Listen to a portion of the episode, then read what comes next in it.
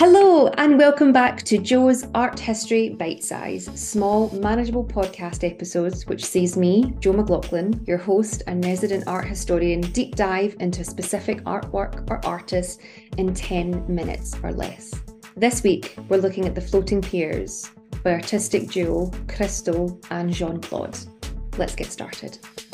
For those of you that may not know, Christo and Jeanne-Claude were a real life husband and wife artistic duo. They met in 1958 when Christo relocated to Paris and proceeded to spend the next 50 so years of their lives living, working, and creating together. They are an incredibly interesting artistic duo for many, many reasons, most of which being that the works that they created together were only ever moments in time. These were large scale, environmentally interesting installations, which lasted sometimes a few days, sometimes a few weeks.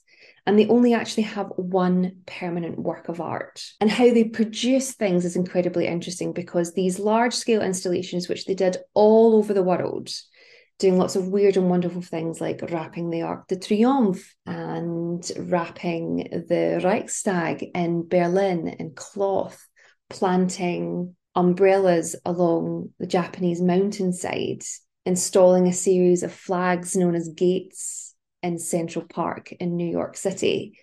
These are all things which were free for the public, non ticketed. Anybody from any walk of life could experience these works as they wanted, and how they fundraised to make these projects was by selling drawings and sketches of their ideas.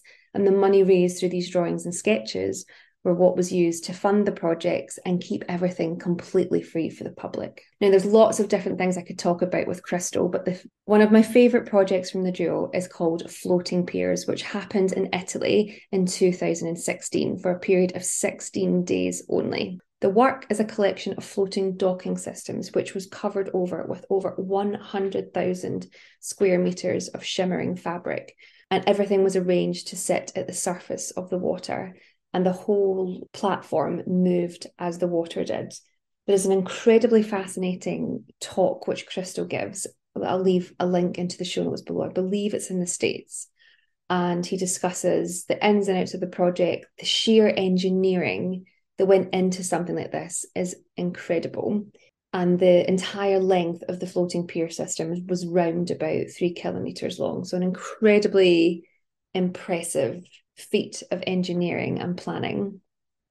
So, what did the floating piers do? So, visitors were able to experience the work of art by walking on it from Sulzano, which was one of the towns, to Monte Isola and to the island of San Paolo, which was framed by the floating piers. And actually, the island of San Paolo, there's about 2,000 people that live on there.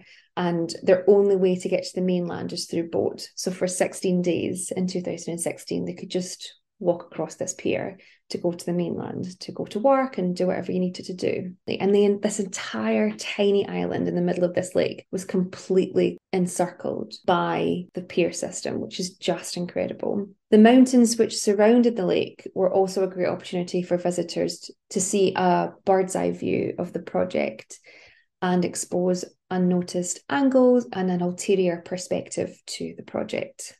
As I've said previously, like all projects by Christo and Jeanne-Claude, the floating piers were completely free to the public. And Christo himself stated there are no tickets, no openings, no reservations, no owners. The floating piers are an extension of the streets and belong to everyone.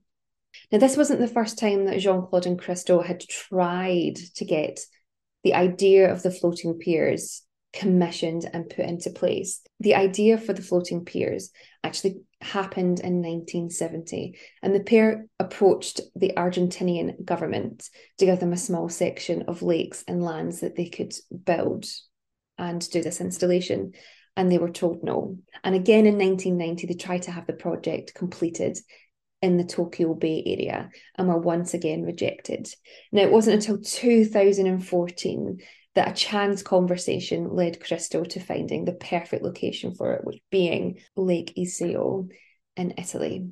What particularly attracted Christo and Jeanne-Claude to the area was the fact that the lake itself was actually a glacier and it's incredibly deep. At one part of the lake, it, it's as deep as 700 meters, which is just absolutely crazy. I would thoroughly encourage you to have a look at these floating pier systems, and I'll leave some images on my Instagram because it really is an incredible project and experience for everyone to have had. You must have felt like you were walking on water almost. And I'll leave a link in the show notes below to the lecture which Christo himself gives on the complexities of the engineering and ideas and thoughts and planning and logistics that went into actually realizing the project in full.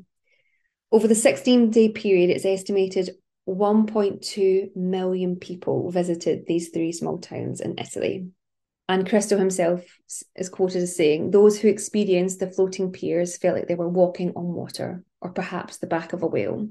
The light and water transformed the bright fabrics to shades of red and gold throughout the 16 days. So, why is an artwork like this important? Lots of interesting reasons. First of all, what Christo and Jeanne-Claude try to do in their artworks is they're not trying to have a legacy in terms of a physical artwork. The legacy for them and the impact of the artwork is its ability to evoke an emotional response. And that is the thing that you carry with you, not the idea or the image of the physical thing itself. It's experiencing it. It's bringing your friends and family down. And if you watch any videos of people interacting in the space while the floating piers were happening, they had kids in buggies, they had people sunbathing, sitting down, having lunch. It's an incredibly unusual actions, really, that you take when you engage with a work of art. You don't really think to sit down and have your lunch on a work of art, but you could here. What I also think is really important and an interesting idea behind the artwork is that it's talking about connections. It's connecting three islands. It's using the power of art to connect people to three places that not only physically you cannot get to without some means of transport, but actually inviting other people to come to these small towns, experience these environments, the people, and also create a little bit of bustle. And again, you never know who's who's visiting these places alongside you. And I love that idea of the power of connection through this artwork. And also, finally, transforming the space. They're physically intervening with nature here and transforming and giving this area a new system of, of a physical walkway. And it, it really, I love the idea of how simple the idea is in terms of complexity and logistics in order to realize it is incredible. But the simplicity of what they're doing here allowing you to walk on on top of an element on top of water. And that is a power that they are giving you is something which is incredibly special. Christo sadly passed away in 2020 their final project was realized in 2021 when they when their team wrapped the Arc de Triomphe and it was Christo's essentially his dying wish that this project would continue and come into fruition and be realized and the studio team now are continuing to work on their only permanent work of art, which began in 1977. And it's a project for the United Arab Emirates. And it's called Mastaba, which, if brought into realization, will be the world's largest contemporary sculpture, made from over 400,000 multicolored barrels to form a colourful mosaic echoing Islamic culture.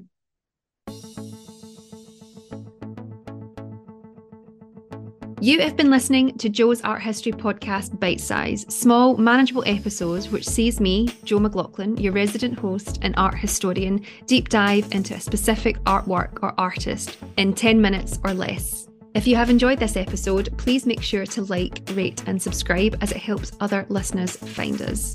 If you want to support the podcast, why not leave us a review or tell someone you know who may enjoy listening all about it?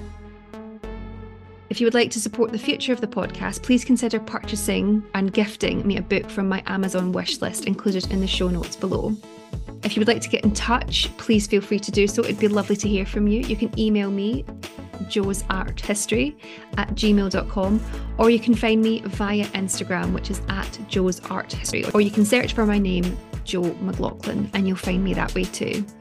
Finally, I've been your host and your resident art historian, Jo McLaughlin, and thank you so much for listening.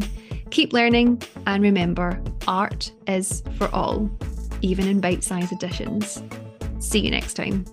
Bye.